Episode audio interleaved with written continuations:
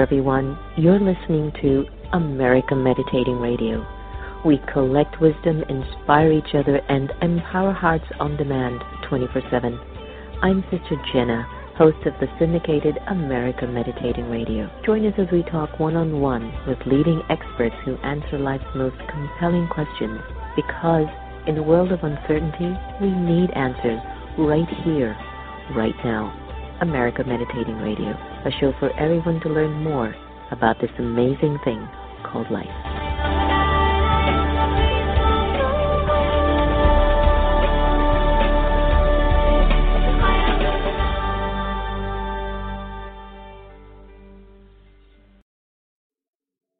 Hi everyone, Om Shanti, and welcome to the next normal in collaboration with America Meditating Radio. I'm your host, Sister Jenna. And it always delights me when we can take this time together to find a way to figure ourselves out. You know, it fascinates me that I spend 24 hours a day with myself, seven days a week, and I'm still missing so much about who I am and who I will become. And I'm sure that many of you feel the same. The journey has been one of like this, no? Sometimes it's like this, sometimes it's like that. But it's the journey. We all have to take it, whether we like it or not we make certain choices and we're not quite sure that the consequence of that choice leads us into this rabbit hole in which we get so disconnected from ourselves. And I've often seen, you know, with the attitude of addiction or sometimes when we get so caught up into something that we can't find the courage or the strength to pull back, it is such a powerful signal how deeply entrenched my spiritual capacity and power is. You know, we have, of course, our little mascot, Happy, the Havanese, who is just the bright light of the studio. And there's a little treat that Happy runs after. And she knows what draw that treat is in. And she will go to the draw and wait and have yoga on that draw until we go and get her a treat. And I look at her over and over again. Her addiction is so natural and it gives her so much joy. And when she finishes getting her treat, she becomes grumpy. And she doesn't talk to anybody in the house. She doesn't come up to any of us. She doesn't rub. She doesn't, you know, do her cute thing. She's like, my treat is done. Now nothing. That's what happens, you know. We can either get addicted to a person, an idea, a thing, maybe even alcohol, drugs, whatever it might be, but it takes you over and you feel it's giving you joy but something inside of you wakes up and says, I don't feel good anymore. I don't think this is me. My special guest today is Veronica Valli. She's a trained psychotherapist and sobriety expert. She has lived and taught sober living principles for over 20 years, both in her personal journey and to thousands of clients who she's helped discover the joys of sober living. She's built a community of over 10,000 and hosts a popular podcast with Chip Somers, the initial recovery coach, to Russell Brand. Her new book, Soberful Uncover a Sustainable, Fulfilling Life Without Alcohol, was recently released. Today, I welcome Valerie on air. Valerie, thank you, thank you, thank you for joining us. What a journey it is when somehow your part, your destiny, your role takes you down a road where you've lost complete control of yourself. Yeah, it's actually Veronica, and I'll tell you, everybody Sorry. does that. It's okay. Everyone does that. It took me a long while to realize that when people hear Veronica Valli, they hear Valerie. So it's like my so good. I don't name. feel bad. I don't feel bad about it. So, Veronica, my dear, tell me about your journey. The topic of sobriety is personal for you because you've gone through the mm. challenging times of drinking. Can you give us an overview of sure. what life was like and what happened? You know, it's interesting because I was researching you before I came on the show and that you owned your nightclubs in, in South Florida. and South Florida is where I did a lot of my drinking and partying in Key West. Very um, sorry. My apologies for supporting you. so, yeah, that was an interesting connection. Alcohol really was the solution for me. Before I ever discovered alcohol or drugs, I didn't feel comfortable in my own skin and that's just a really difficult way to experience life is not yeah. feeling comfortable in your own skin and I, I always felt like i was behind a glass screen and everyone was one side looking like they were getting on with everything just fine and i was the other side and i couldn't connect and I discovered alcohol when I was about 15 and it just worked. It worked. It just felt like I fitted in my own skin. I felt confident. I could talk to boys and I was off. I never looked back. Alcohol and drugs, although alcohol really was my drug of choice. I wanted to be in that party scene. I, you know, I thought that was life. I thought those people were having, like, we're in the thick of it, and I wanted to be in the thick of it. And I had a really great time till I was about 18, which is barely the legal drinking age in the UK. And I hit a rock bottom. I was using hallucinogenic drugs and I went into drug induced psychosis. And that started sort of nine years of severe panic attacks, thoughts of suicide, anxiety, de- depression, desperately trying to cope. I mean, it was just such a horrible time. I felt very lost and alone. But I was at the same time very much trying to keep up the appearance that everything was okay. So I got through college, I had jobs, I've never been fired from a job. So I was presenting like I was all right, but inside I was completely Crumbling. Yeah, the mm-hmm. incongruence of feeling so desperate inside and presenting to the world that you were okay. And a lot of that was because I didn't even know how to articulate yeah. what was wrong with me or what was going on with me. That's what it I was, was going to say. That's you're finding the language to actually say how you were mm. feeling back then. But back in those days, you were just caught up in trying to get that feeling sustained, even though it was inducing alcohol or whatever. Yeah, and you know, it, it's a horrible feeling to go through the world so disconnected from yourself, let alone other people, but so disconnected from yourself. So I searched for answers. I kind of knew I shouldn't do drugs. I never considered alcohol was a problem because everybody drank, and I thought that's what adults did.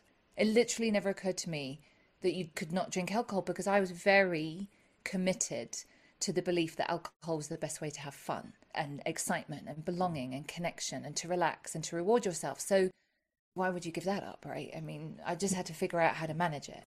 I used alcohol to cope with my anxiety a lot, which is very common, I then discovered. One thing I discovered when I got sober was how utterly unoriginal I was. I thought I was really special and different, and I thought I was the only one who felt the way that I did. I thought I was the only one struggling and the only one who had these problems. So I was personally very relieved when I discovered that actually I'm as common as anything and that there was a solution. So I desperately looked for help. I went to doctors and psychiatrists and psychologists and therapists and churches and anything that looked like it had some kind of answer. But it was never really the drinking bit. It was always my mental health, anxiety, the depression. I feel like, certainly in the UK, and I feel the USA is the same, there's this culture of even thinking about not drinking is like a drastic, you know, it's like nobody talked to me about my drinking. It was all like trying to manage my mental health and all of that kind of stuff. Mm-hmm. So it was actually, I would be in England for a couple of years and then I would burn my bridges and then I would go to Key West, Florida, where I had friends. And I'd do that for a bit. And it was the last time I was there in 2000 that I met someone who was sober. And that mm. was sort of, and she just seemed really happy and comfortable in her own skin. And I was like, wow, like, that's like how bizarre. like, that's a thing. And that was the beginning of my journey, really. Oh. I think, in all honesty, being in South Florida, cocaine is everywhere. Yeah. And it brought me to my knees. It just yeah. finished me off. I think without that combination, I could have drunk for another 10 years but it was alcohol and the combination of cocaine that just finished me off. I yeah, was de- yeah. desperate.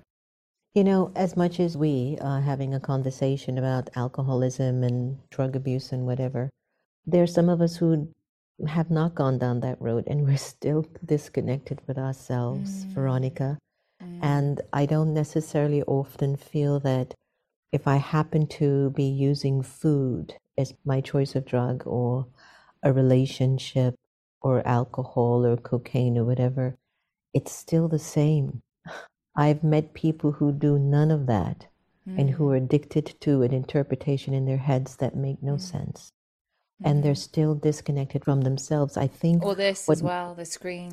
Yeah, yeah, yeah. And I think the fact that we can even see what our addiction is, it's even easier than if we can't see that the mm. addiction or the issue is really up here. But there was something that you said, and I think it was in the book. You didn't have relationships in those days. You just basically were like capturing hostages, you know, thinking that you'd have been saved by love or something. What did you mean about that? So, this is what I want to write about in my next book. I believe that we are all searching for salvation. Mm. And I believe in our culture, we have been very convinced and prepped that the romantic relationship will be our salvation. Mm. When we find the one, you know, we will live in this fantasy world for the rest of our lives. And I believe our culture really feeds that. And I know I was trapped in that cycle. Uncomfortable in my own skin, lonely, no self esteem, no confidence. And I absolutely believed the right man would fix me. I was looking to be saved. What I was looking for was safety. What I was looking for was roots because I felt like I lived my life on quicksand. Mm. And I believed that if I had the right man, then all of that would go away. So, you know, when you're looking for a partner and you have no self esteem and you're uncomfortable in your own skin, you don't like yourself very much. I wasn't really capable of a functioning, healthy relationship, so I just took hostages, which, you know, was just, I mean, so dysfunctional. I would feel that when a relationship ended, the absolute black hole of despair. And of course, now I know as a psychotherapist, all that my original abandonment from my father and the family of origin stuff, I was just recreating that over and over again. But I think that feel that's very universal that we place too high a burden on our romantic partners, and it's because this cultural belief we have about it and this need for salvation. Yeah. There's two things that you said that I'm pulling from. One was you felt that you were so alone, you know, that you were behind this glass mm. wall, only to realize that you weren't. There were so many that were feeling mm. the same, whether they were using substance or they were just in their own heads in their own way. And the second thing, who haven't like, we've all looked for somebody to complete us because that was the way of the world, right? And in this particular generation that we're in, with everything breaking apart for us, we're realizing the relationship is really an intimate paying attention to what are you thinking inside of your head and what are you feeling and where are you going with that thought right now mm-hmm. as you're in this relationship or as you say hello to a new person that could possibly spend the rest of your life with you and so this language i've often said you know and this is no disrespect to a country that I love with all my heart, with America. But to be born spiritually in America is tough because all of the pieces aren't really there. You go to India, you go to Thailand, you go to Africa, there are just natural ways of living. Mm. You know, there's not this pumped up existence based on science and all of the paraphernalias that say you've got to be this, you know, Rolls Royce and limousine and Rolex. I was on Instagram yesterday and I forgot who the guy was, but he was showing his watch that was worth $7 million, the watch alone. And so you see that and you're impressed and you have a watch that costs $5.99 on Amazon. And then you start to feel like you're not valuable. You go, just, you know, give me a scotch on the rocks or something, you know, because you don't feel like your life is fulfilled. So I think sometimes we have these narratives that are really distracting us from the real underlying problem that we're really wanting to solve. Because you did say that drinking is simply a symptom of another problem that is deeper within. So yours might have been what? Fear and panic attacks, you know, right? So when you first made a decision to become sober, that was huge for you. Yeah, and, and what you're describing there, I talk about this in my book, is we get lost in the external world. We live in two worlds. We have to operate in this external world, but our home is the internal world. But we get lost in the checklist, right? If I have the right partner, I'm the right way, I look, a lot of it is about appearance. And then if I have the stuff and the prestige and the station in life, if I check all of those off, then I have been told I'll be happy and safe. Also, I think it's not just happy, I think safe is another part of it. And you know, I would get some of those things and I would feel that feeling of completion and happiness for about 30 seconds. And then it would just, and sobriety, it's internal, it's the internal work. And I don't know if you're familiar with Dr. Gabor Mate's work. He talks about trauma being the root of all addiction. And some people kind of struggle with that because I was raised in a single parent family with a mother who has mental health problems, so my emotional needs weren't met. I was loved. She did her best. But I didn't suffer, you know, lots of children suffer really awful trauma, and you can see the link there to addiction. The way that Dr. Mate describes it is we have two basic needs as children. We have the attachment need, which we know about. We know we have to attach to our primary caregivers to thrive. And we also have the need for authenticity. And what can often happen is as we grow, we realize that we have to suppress our authenticity in order to meet get our attachment needs met by the people around us, particularly our family of origin. And that's what I did. It was just made very clear that parts of myself were very unacceptable. You know, I come from a very classic British family where we just don't do feelings. And I had very big feelings about everything. And it was communicated very clearly to me that that was not acceptable. So I had to push this stuff down. So, sobriety is the journey back to oneself. It is reclaiming yourself. It is the journey to reclaim your authenticity. Because that's why I drank. I drank yeah. because I got lost in the external world and nothing fixed me. Yeah. And I drank because I wasn't my authentic self. And just as you described, when any human being experiences that, I think it's just very painful. And we will, of course, look for an anesthetic of whatever yeah. works. It's interesting because one of the things that I've experienced for myself on my path of spiritual practice, I love having an intimate relationship with my consciousness, which means no one can get in between what I'm feeling between a moment of silence and a moment of wisdom. And there's something that clicks at that time. Mm. And I think the moment of sobriety or that really aha moment says, You've got you. You know, you've got you right now. Now, are there some misconceptions, some common, you know, myths about alcoholism and sobriety, including misconceptions that alcohol on its own is the problem? I think I kind of moved away from using the word alcoholic and, and alcoholism, you know, alcohol use disorder, that kind of stuff. I think that's the biggest thing. I see people who struggle. Usually, the research shows that people spend 10 years from the first day they wake up and think, wonder if this is like I should be drinking so much. I wonder if there's something wrong with my drinking. People spend 10 years trying to manage it because of the belief system of what it brings. Not wanting to stop because of the belief system that if I stop drinking, I'll never have fun. I'll never belong. I'll never fit in. I'll never, you know, enjoy life. How will I reward and relax myself? So they spend 10 years and then eventually, you know, it usually becomes apparent that, that abstinence from alcohol is the only way and then I think the misconception is, well, you know, okay, I'll just stop drinking and then everything will be fine. And what I find in my clients is when we struggle with alcohol or whatever it is, it takes up bandwidth. So it takes up 20, 30, 40% of our bandwidth. And by that, I mean energy and space to think thoughts.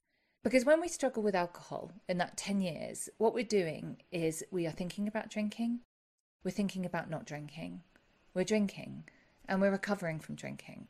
And that just takes bandwidth. Now, you can do a lot with 20, 30% of your bandwidth being used up. You could have a job and a career and a nice house and go on nice holidays. And on the outside, look like everything's okay. But what I have found is you what you can't do is emotionally grow because you're defaulting of to course. alcohol to manage your emotional life. Stressed at work, have a drink. Fight with your husband, have a drink. Closed a deal, have a drink. So we're not developing emotional skills that we need. So when people stop drinking, we're often emotional teenagers. I know I was. And I was so ill equipped to deal with life. I didn't know how to deal with people because I just defaulted to alcohol for any uncomfortable feeling. I just, alcohol solved that. So I didn't have to work through any uncomfortable feelings or deal with disappointment or resentment or fear or frustration. And those are absolutely key skills that we need to have as a human being. So I think the one of the big misconceptions is all you need to do is just stop drinking and then everything will be great. And I think sometimes people often feel worse for a short amount of time if they're just trying to do it on their own without any help. And that's what my work is the emotional sobriety part, the inner work, developing those life changing skills, because that changed my life, being able to know how to have boundaries with people, no, mm. ha- dealing with resentments, dealing with fear, All of those mm. things just made my life so much more easier to navigate. And then I never thought about drinking because I wasn't uncomfortable in my own skin anymore. My brain wasn't looking mm. for the anesthetic. Sure, sure. You know, when you talk about the work that you're doing, your emotional sobriety work, could you share with us maybe one step, one thing that you offer? Somebody out there is watching this right now and they're mm-hmm. feeling it. That one thing that you would recommend that they should start with to just kick them onto the journey?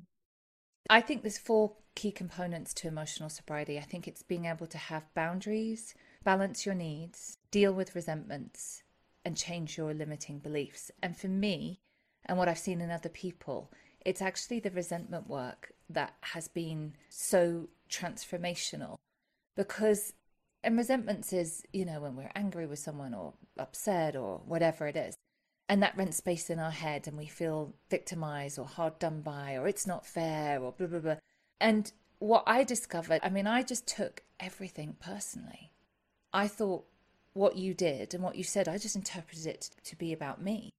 So, you know, people just didn't respond the way I wanted or do what I wanted. So, what was revealed to me in the resentment work is that nothing is personal, that nothing is about me. And the, what, what you do, what you say, your responses, your reactions, they have nothing to do with me. That's about where you are, where you come from, what's going on in your day. And that transformed me because it, it gave me freedom in my mind when I was able to begin to not take things personally. And, you know, it's not that, you know, I walk around in this serene, I don't. I still get a resentment from time to time. But the difference is I have a tool now. I know I can recognize it, I know what it is, and I have a tool for it to be able to process through that.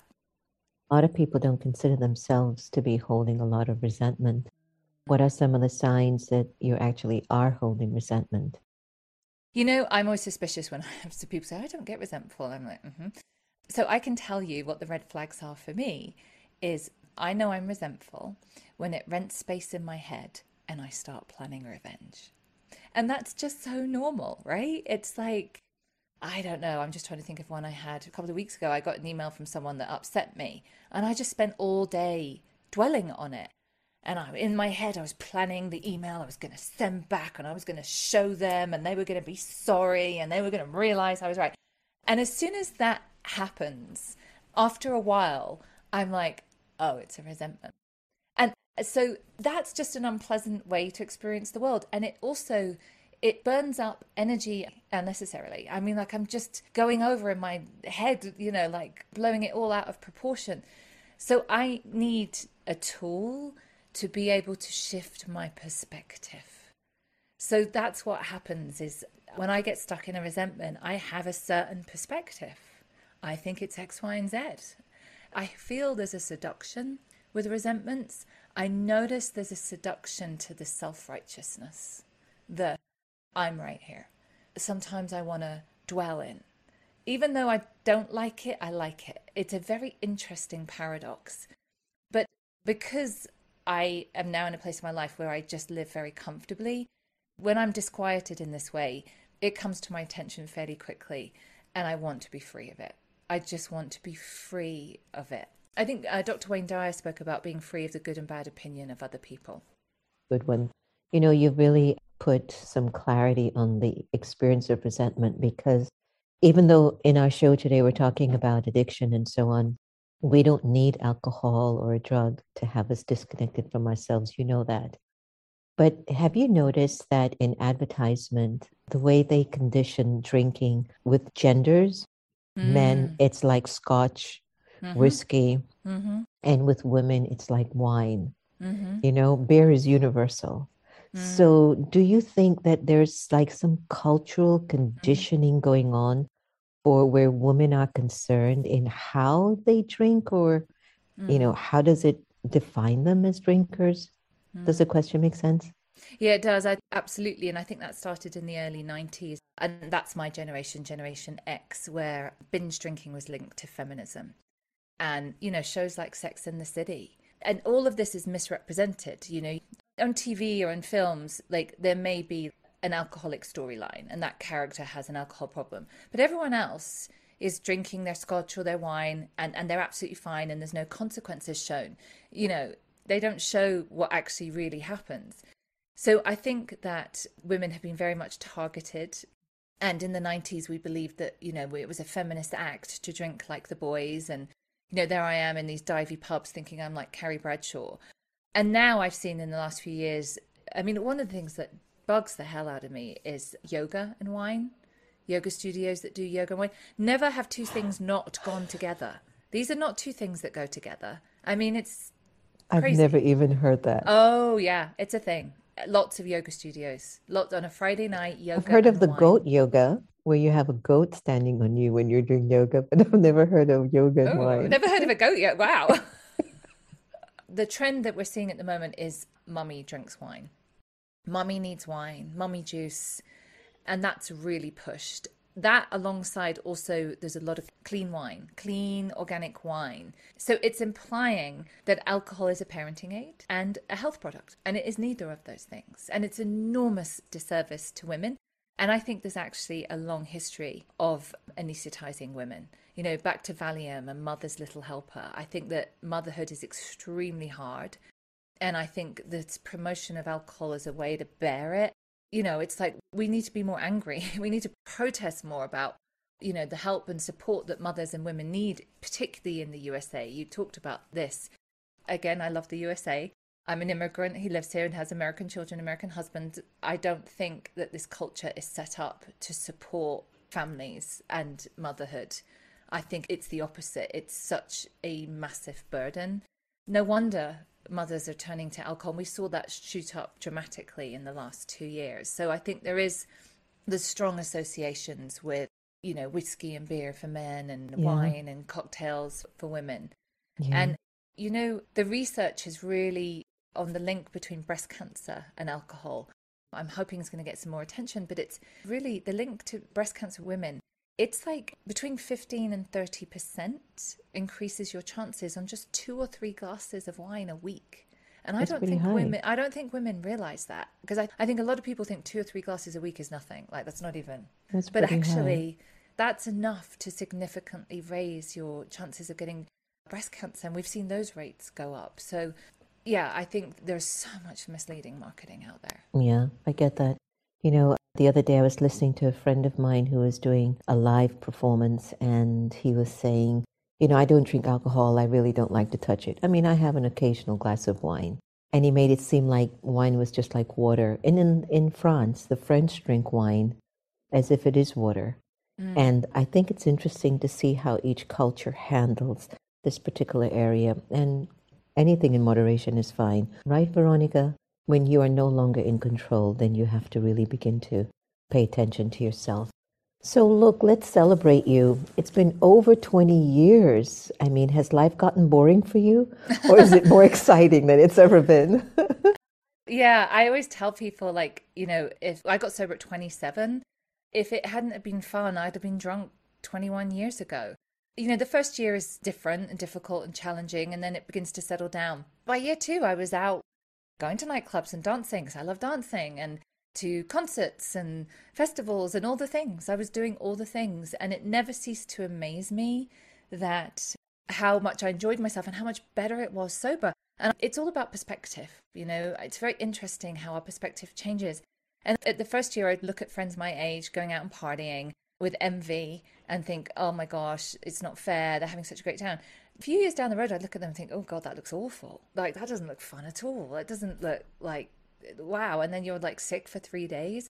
I'm actually going to Miami on Friday to a sober women's event that has about 500 women at a conference, you know, speakers, there's food, there's dancing, joyous. And I love seeing the newly sober women kind of leave that event with this confused expression where they're like, they just had so much fun. It was such a great experience. And it just smashes all of those belief systems they had about being sober and drinking. So I am 100% clear that everything I have in my life, my career, my family, how I feel about myself, everything is absolutely due to being sober and staying in gratitude. It just gets better. It gets better. I was in Thailand recently and we had a film crew there. And a lot of the camera folks were young guys. They were in their 20s or their 30s. So there might have been about maybe 10 or 15 of us. None of us drink. It was water. I'm the only vegetarian in the group, but it was just water, my veggies, their stuff, and water. But these young guys were like, Is it okay if I can order a scotch or a beer or something? And I remember turning to one of the camera folks and I said, Why don't you try to just enjoy what's actually happening? Just try it once and just see if you can move and feel what is happening just being you. And the way he looked at me in such an amazement that he had never thought of that. Of course, the next day he ordered drinks, but he didn't order it that night. Mm. you know, because it's just the habit of saying, I'm out, I'm socializing, you know, bring me a beer, bring me a mm. scotch, bring me yes. something. Yeah. So listen, you know, thank you so much for making us more sober. And, you know, one has to say, thanks for being on the journey that you've been on, or else you wouldn't have been here. And I'm sure your beautiful children are learning so much from you. So here you are now. What's next for Veronica? What's in her horizon? You can't tell people that alcohol's bad for them. You have to show people that being alcohol free is nothing how they imagined. So I, am manifesting a TV show. We're hopefully going to start filming in August a proof of concept where we take people who are questioning their drinking, who are sober curious, who are kind of in that mm, kind of wondering place, but still very committed to the belief that alcohol is having fun and, and they would miss out if they stopped drinking. And we will take them on an alcohol free journey and we will shift their perspective. And at the end of it, everything that they believed and know will be, they can't unknow that. And then they can decide. Mm. They can continue drinking, but they can't ever say that if they stop drinking, they would be missing out or mm. that they, mm. it would be boring and grey or any of those things. So I believe there's not a show out there like it. And I believe it's the show that the world needs.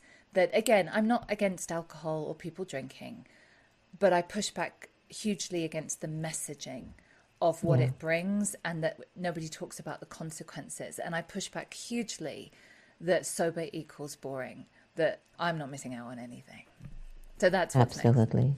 Well, congratulations. And so it is. It has to happen. There's a program that I know a friend of ours worked on years ago. They got so much funding from the network to do it, and it's called Booze Traveler. And so he travels around the world finding different forms of booze or different alcohol. And because it's feeding into that, they've gotten so much sponsorship and support.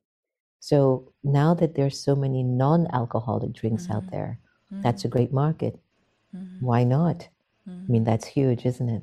Yeah, Listen, it is, yeah. I want to thank you so much for the work that you're doing and just thank you for joining me today. I really did enjoy our time together. And congratulations for your courage. Keep Thank going. Thank you, Sister Jenna. I've had a wonderful time too. It's been great. Leave us with a website that our viewers can contact you if they're interested to learn more. Mm-hmm. Yeah, at soberful.com, or you can just put my name in, Veronica Valli. I'm on Instagram, and I have a Facebook group called Soberful as well. Okay, beautiful. I'll definitely follow you after the show. Thanks again. All right, everyone. Veronica Valli has left us with so many jewels to contemplate on. And if you happen to be going through some situations where you're feeling like you're losing control of your sense of self, your authenticity, you're able to see the world with clear eyes, maybe give her a call, see what can happen. Or maybe something that was shared today has shifted you. You know that's my intention, right? That after every next normal that you view, something in you got better. Something in you got better. And if you become better, then our world becomes better. It's all so easy, isn't it? So just remember nobody has the power to take away your happiness unless you give them permission. So maybe if you look with your three eyes, you'll realize that maybe we're here to love each other the same. Thank you so much for joining us today and take very good care of yourself. Meditation intimate experiences with the divine through contemplative practices. My new book that is out on Amazon, Barnes & Noble, and you can get it from Sacred Stories Publishing or on America Meditating Radio. The quieter you become, the more you're able to hear. One of my opening pages of this book, I have heard time and time again that when you go into the stories and the narratives of the 37 authors that are sharing with you their mystical experiences of the divine, something in you changes. It has already reached number one three times in mysticism category and in New Age category for new releases. I want you to get a copy for yourself and tell me what you feel as a result of closing that final page of this book. Meditation intimate experiences with the divine through contemplative practices. It's calling you. Can you hear it?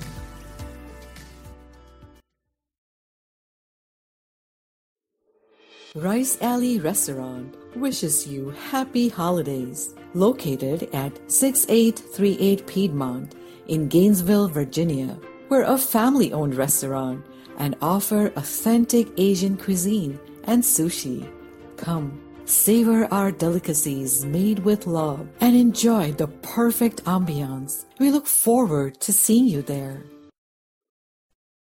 I'm Sister Jenna. You've been listening to America Meditating Podcast. You can follow us on Twitter, Facebook, and subscribe to our YouTube channel. Did you enjoy that conversation? Because you can also listen to it on Spotify or in iTunes 24-7, anytime, anywhere. I do trust we all have inner power to become our very best. When we listen with curiosity to learn more, we grow. So thanks so much for tuning in, and do be easy on yourself. Take care.